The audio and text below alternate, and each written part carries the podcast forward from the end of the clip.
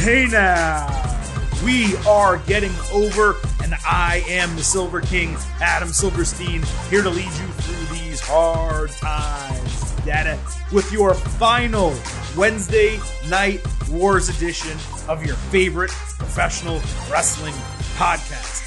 That's right, Getting Over is back, and no, this is not an April Fool's joke.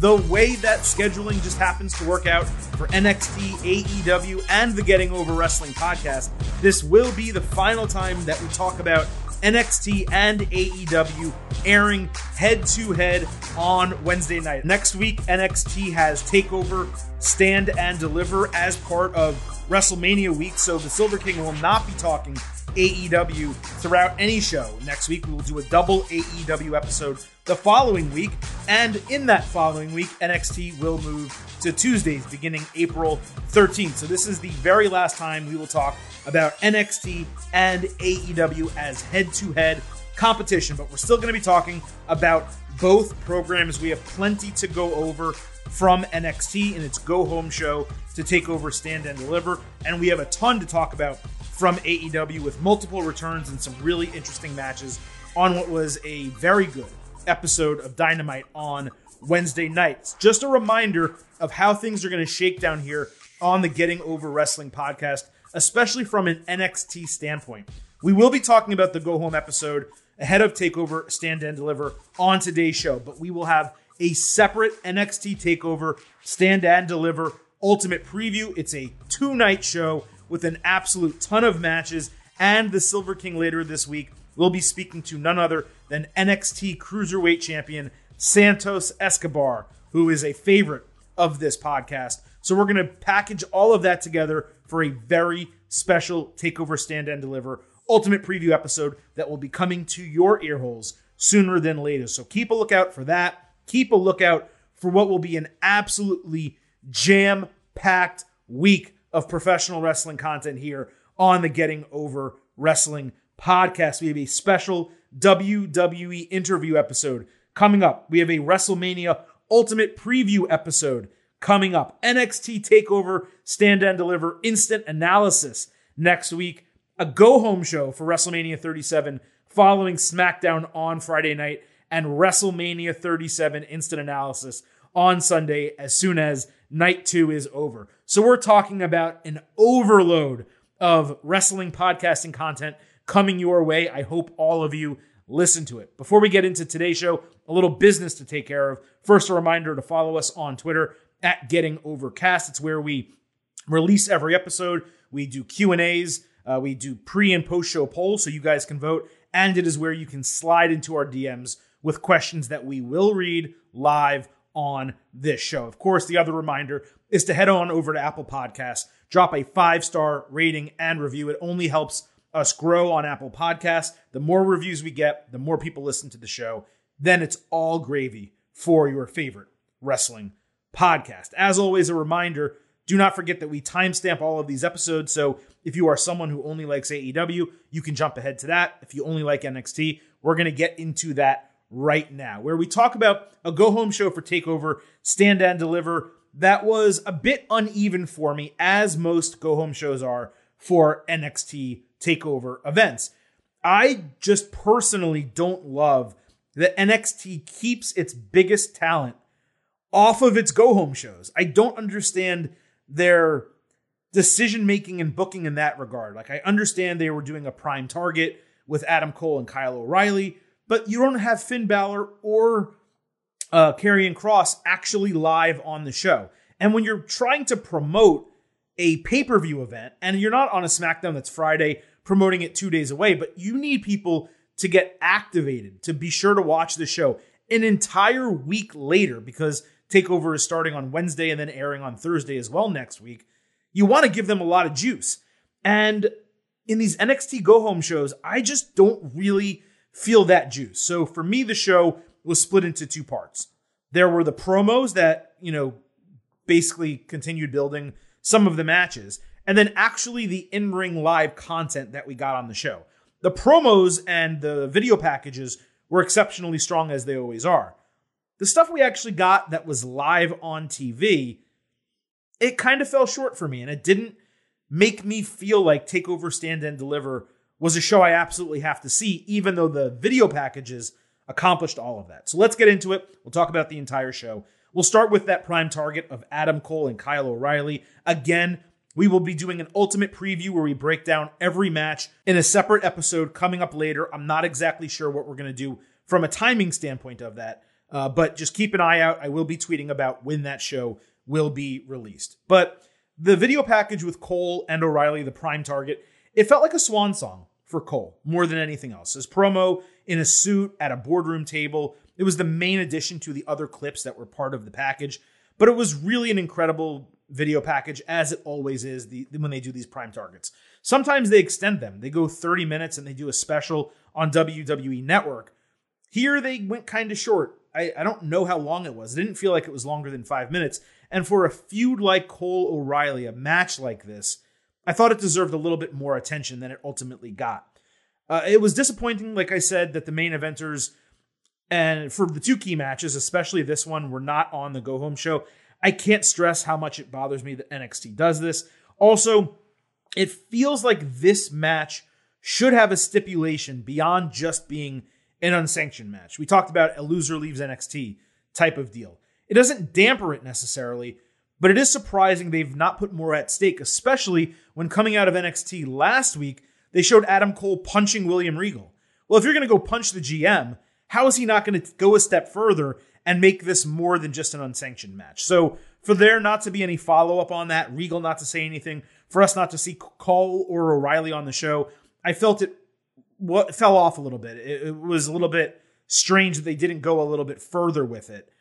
But again, the prime target was really good. And yes, we are pumped up for Cole versus O'Reilly in the unsanctioned match. Now, the Battle Royal to determine the slotting for the gauntlet match on night one, which will determine the challenger for the North American Championship. That was the main event of this Go Home show for TakeOver. Pete Dunne confronted Kushida backstage, saying he heard what Kushida said about being the best technical wrestler in the world, which has now ultimately set up that match for TakeOver. Leon Ruff sneak attacked Isaiah Swerve Scott before the match began. Dexter Lumis stood in the corner of the Battle Royal, motionless for the entire match while everyone fought. One thing that stood out seeing the Battle Royal is how much better NXT's booking is just compared to like Raw, for example.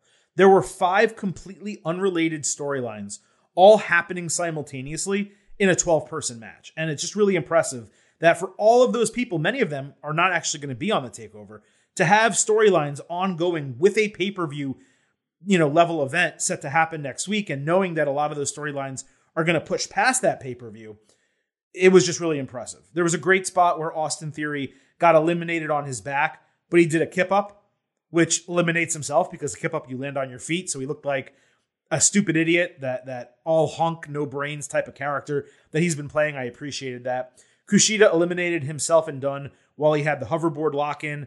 That left the final 6 competitors, and it also set up the Kushida-Dunn match that we're going to get coming out of nowhere at TakeOver. I didn't think they needed to add 2 matches to TakeOver, just 1, but they ended up adding 2 on the go-home show.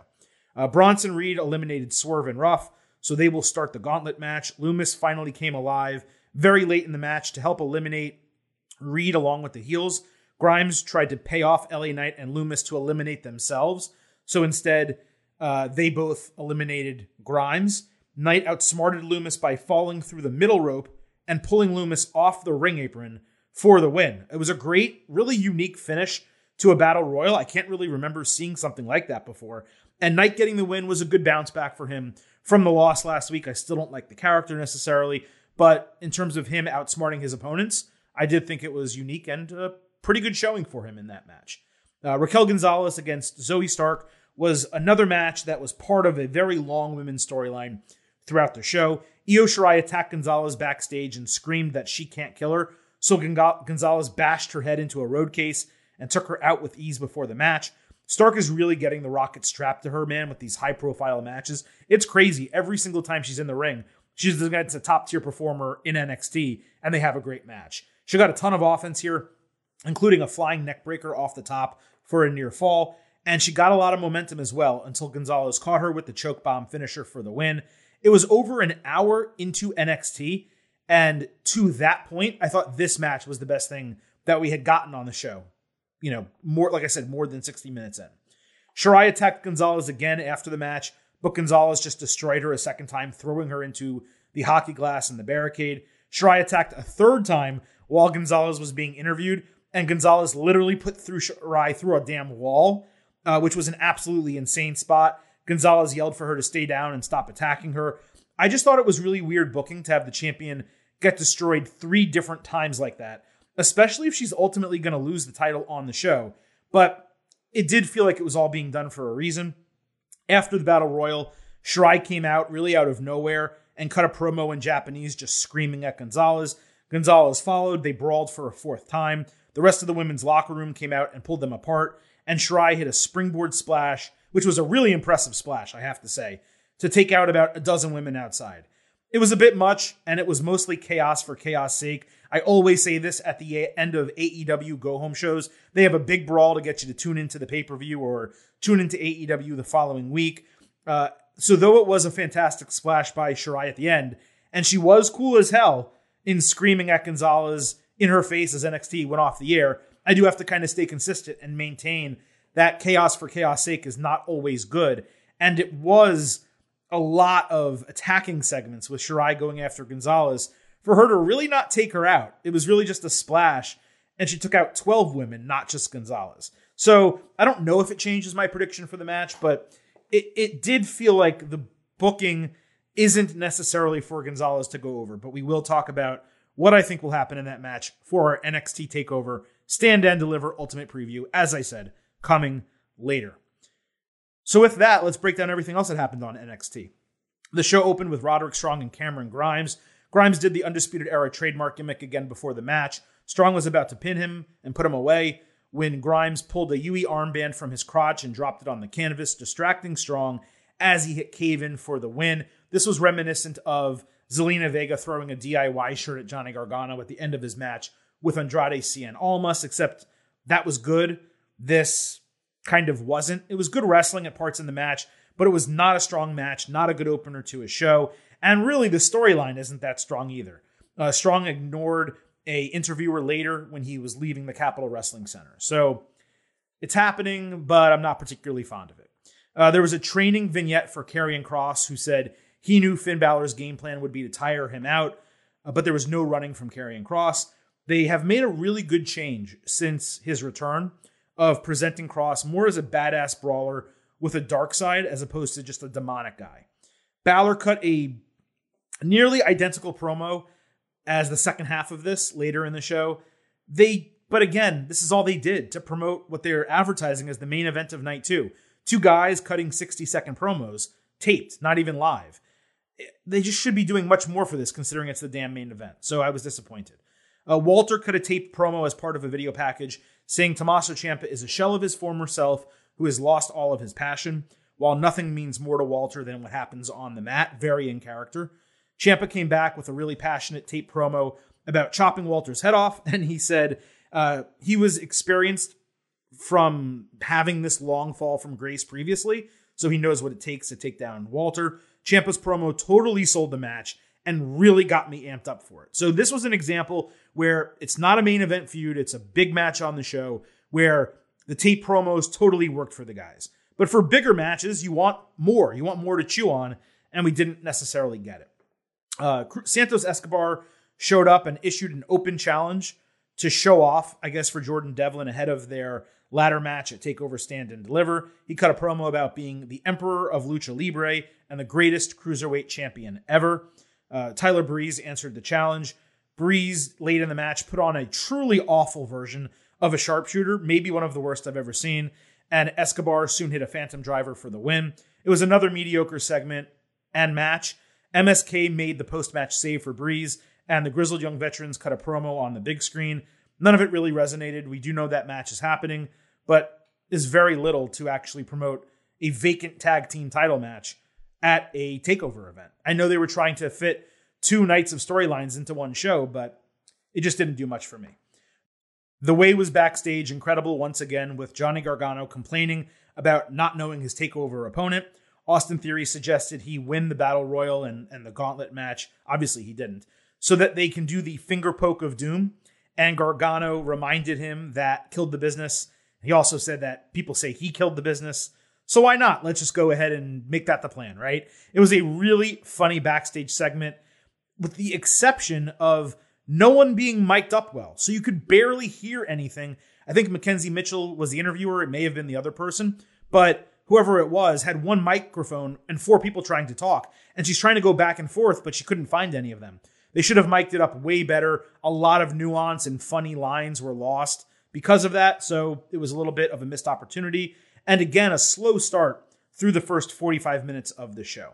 The Way, the female version of The Way, fought Gigi Dolan and Zayda Ramir.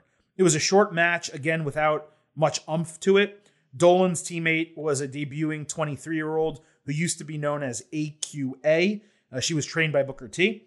She looked like she had something to her, though. I gotta say, despite being very green, you could see the athleticism in the ring. Candice LeRae hit Wicked's stepsister, and Indy Hartwell followed with a springboard elbow drop for the win. LeRae then challenged the NXT Women's Tag Team Champions. So remember, Moon and Shotzi Blackheart came out on the tank, shot a missile, a Nerf missile, at them, and officially accepted the match. So we knew that would come, and it did happen. Tian Shaw fought Kacy Catanzaro and Kayden Carter in a tag team match. It was supposed to be a tag team match, but Xia Li started on her own. Kacy did an incredible 360 codebreaker that I've never seen anyone do before. Carter went to find why the Tian Shaw leader, Mei Ying, by the way, Mei Ying, takeoff of Mei Young. I don't know if that's on purpose, but it feels like it is.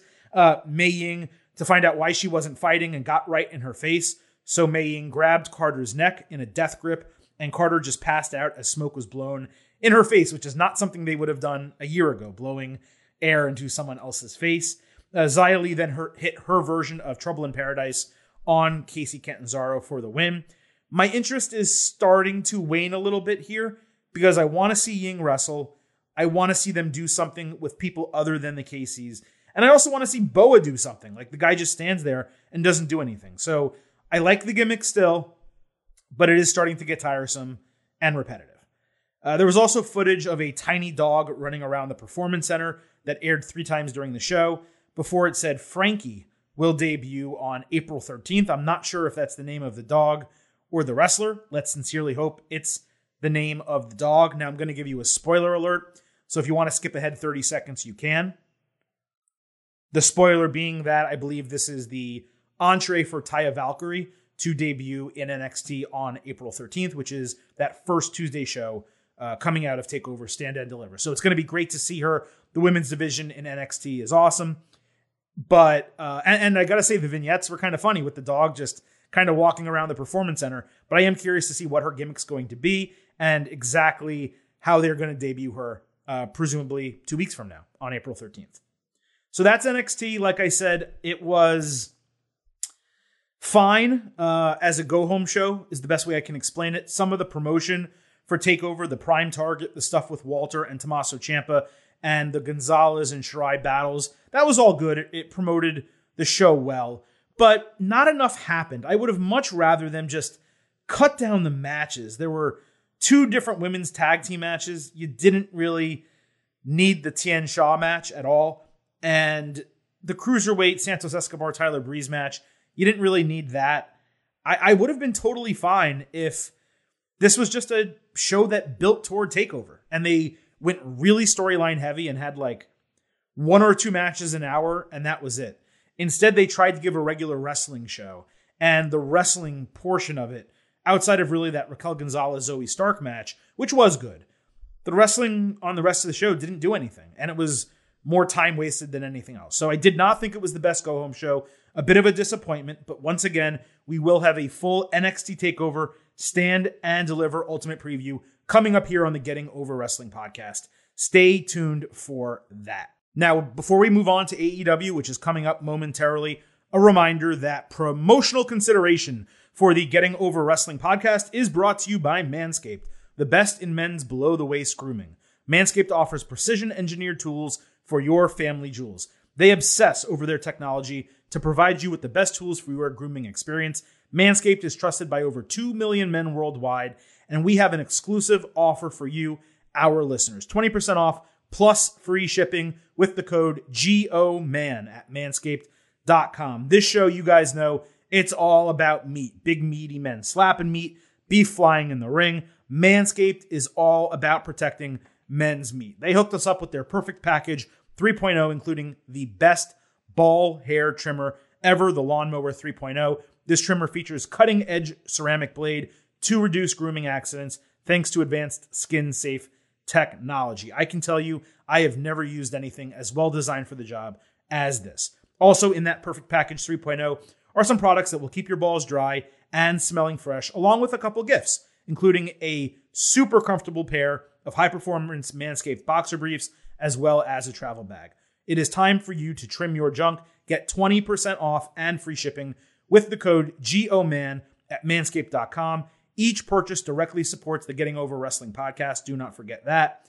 It is the reason we are giving you 20% off with free shipping at manscaped.com. Again, use code GOMAN. Unlock your confidence and always use the right tools for the job with Manscaped. Your balls will thank you. Let's move over to AEW Dynamite, which I did think was a strong show. It was far better than last week, definitely better than the week before as well. The strongest show that they've given us in a while. But the strength of the show for me, and I think I'm actually going to disagree with a lot of people who have already seen giving takes about AEW, they loved the matches on the show. I thought the matches Wednesday night were okay, some better than others, certainly. I loved the storytelling in two feuds in particular, both with multiple people. And that is where we're going to begin our talk about AEW Dynamite. The biggest thing for me, the thing I loved the most coming out of the show, was the Inner Circle ambushing Pinnacle in their hangout and both factions brawling backstage. It started with MJF comedically finding Chris Jericho and company in their bathroom.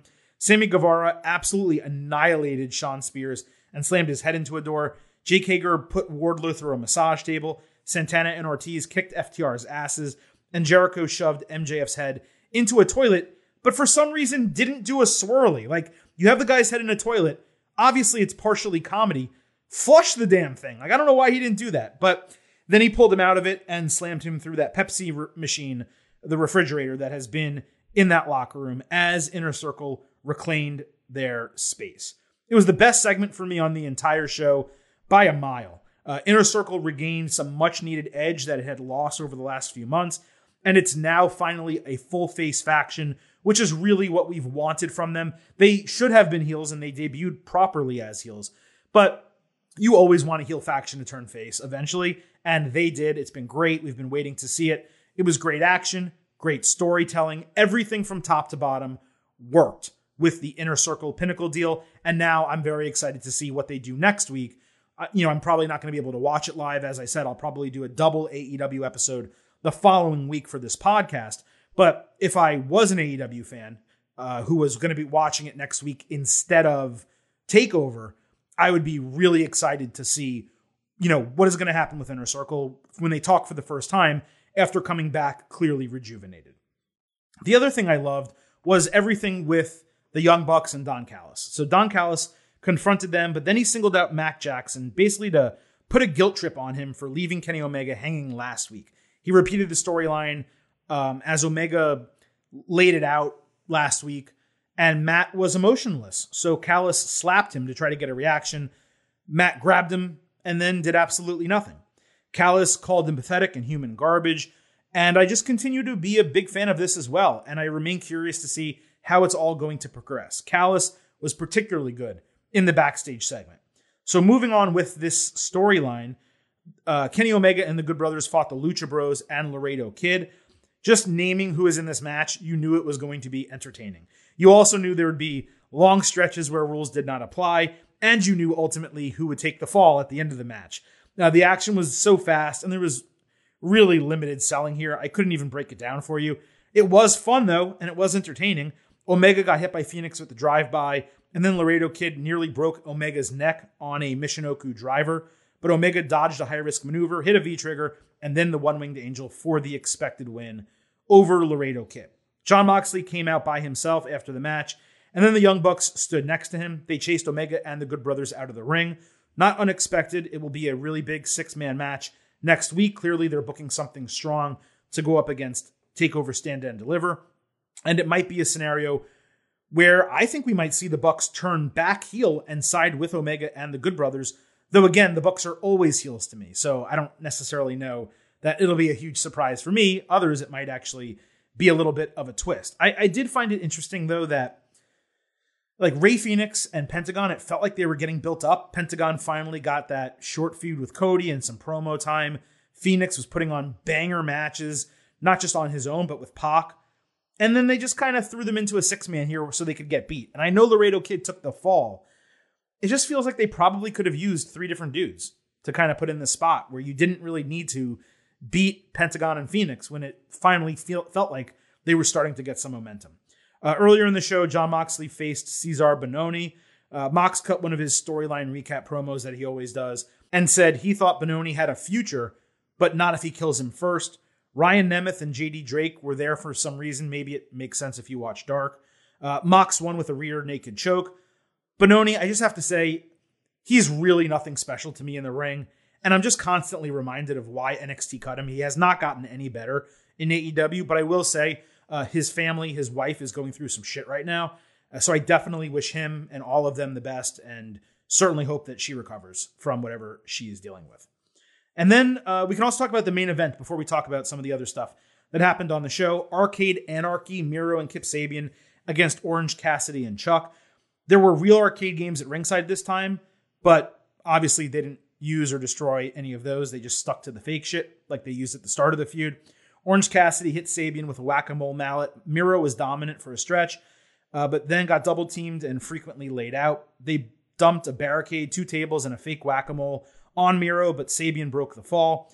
He drop-kicked Orange Cassidy through a wooden stand, and I could have sworn that Orange's head nailed a 2x4, the back of his head, but I guess it didn't because he was able to continue in the match, so thank God for that. Chuck then unzipped a teddy bear and poured out Legos, basically repeating the thumbtack spot from the Lights Out match, except comedically with Legos. He ate a powerbomb into them, and then Orange Cassidy broke the fall. Sabian kicked out of Beach Break. Then Penelope pulled the referee out to break a fall following an orange punch. She kicked Orange Cassidy low and was about to go after him even more when Chris Statlander returned, popped out of the claw machine, and drove Penelope with a Falcon Arrow bomb through an air hockey table, which I thought was the moment of the entire match. Other shit happened that was extreme in nature, but the Chris Statlander move, that Falcon Arrow slam, bomb, whatever you want to call it, that popped me. That was, for me, the moment of the match. Orange and Chuck were getting beaten to death by Miro when Sue suddenly pulled up in her van and Trent emerged. Miro momentarily took all three guys out and started climbing on the van when Trent stopped him and then speared him through a table. Chuck won by taking Sabian out with a running power slam through a big fake platform. They all hugged after it was over, all of the faces. So I popped for Statlander and Trent returning. Clearly, Statlander is going to be with this best friends faction. Sue's mom in the van, it's always hysterical. I love that. There were moments that were damn entertaining, and wrestling does not always have to be serious. The big moves were fun, but it felt like AEW saw how popular Lights Out was and was desperately trying to go big and do the same thing again. I'd like a break from this type of match and performance for a while. If it was spaced out more, if this happened at some point in late April or May, maybe I wouldn't be as critical of that point about it. And it would have resonated a little bit better for me.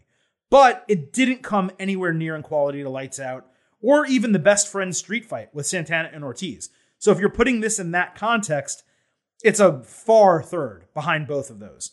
But what I will say for sure is that this completely over-delivered for someone who is really down on this feud. And I beg of AEW, please let this be the last of it. No more Miro and Kip Sabian with the best friends. I don't want it to happen. If you want to do Penelope and Chris Statlander as Statlander's first match next week, I'll accept that. But anything besides that, you got to separate these groups and teams and factions and have them move in different directions. I want to see Miro do better things. I need something fresh for the best friends. It feels like they've been stuck in this for 6 months. Maybe it hasn't been that long. In WWE, it would probably be that long, but it just feels like it's been going on forever. Please move everyone in different directions. This was entertaining, like I said. Totally exceeded expectations. Christian Cage opened the show in a match with Frankie Kazarian. The AEW wrestlers really tried to get the crowd interested.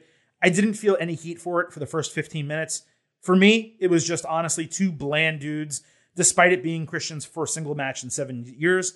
It did pick up near the finish, I will say. Kazarian got a couple of near falls, including after his flux capacitor, which is an avalanche Spanish fly.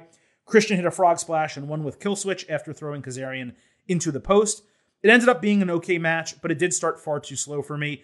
It did fit with Christian's gimmick, though, of outworking everyone. It was a work rate match, and therefore it did fit within the character. I did see a lot of people praising this match. For me, it was just bland. Most of it was bland.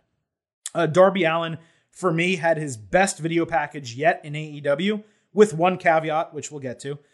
He had a Matt Hardy mask on and talked about how much money Matt may have doesn't buy friends or respect.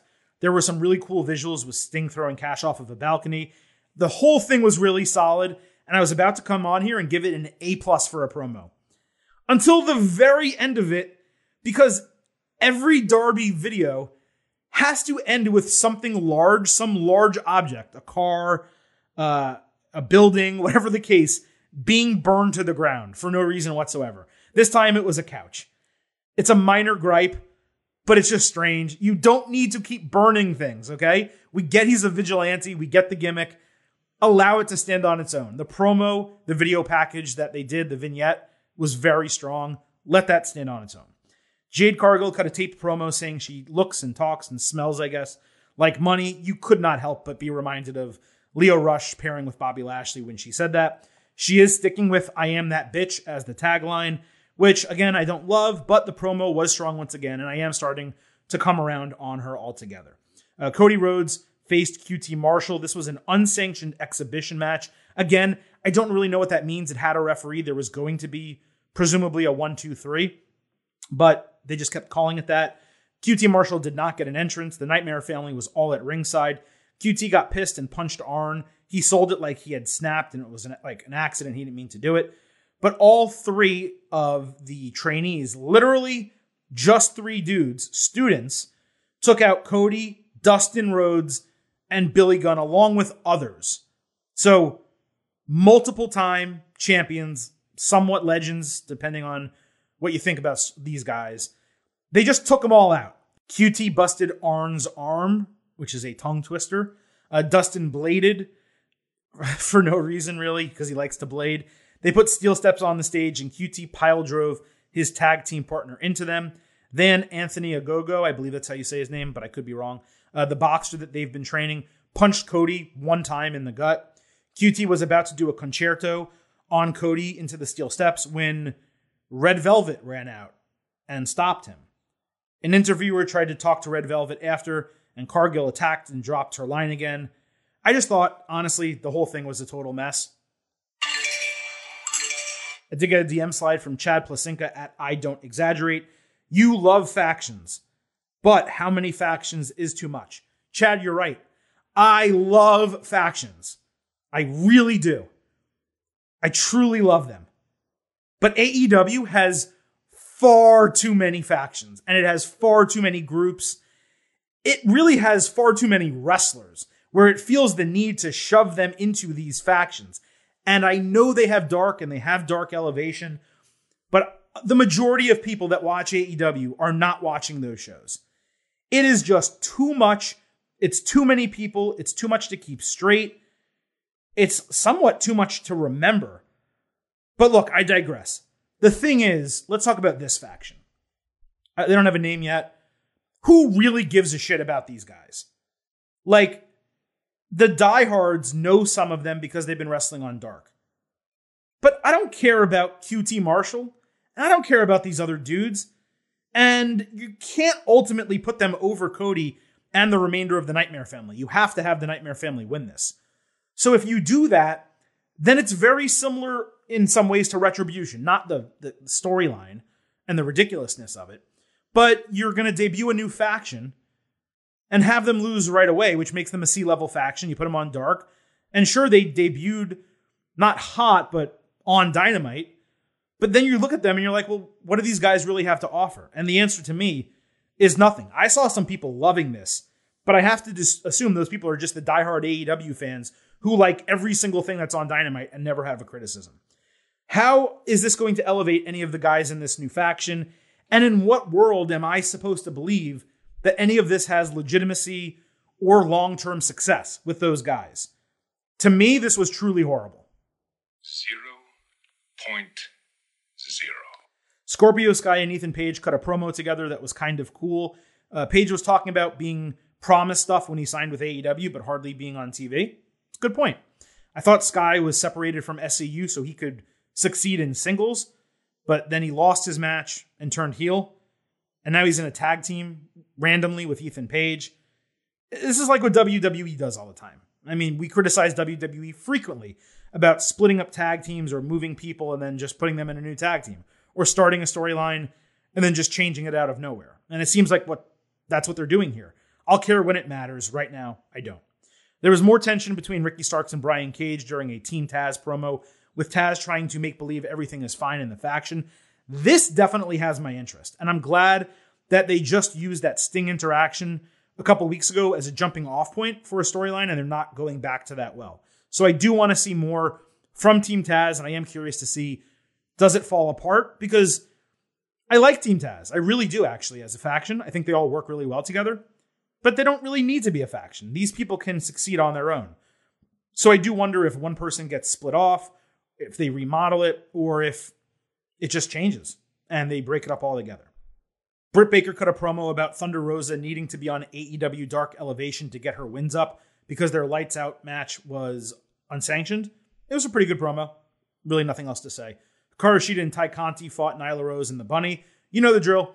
7th quarter hour, double commercial break for the only women's match on the show. Conti had a nice run and hit the Ty KO finisher, but Rose broke it up. All the men from HFO and Dark Order brawled at ringside, which really distracted from the end of the match. Shida and Conti both jumped off the top rope to take all the men out for really no reason whatsoever. Vicky Guerrero distracted the referee. The Bunny hit Conti with a kendo stick and one with Down the Rabbit Hole, which is a great name for a finisher, by the way.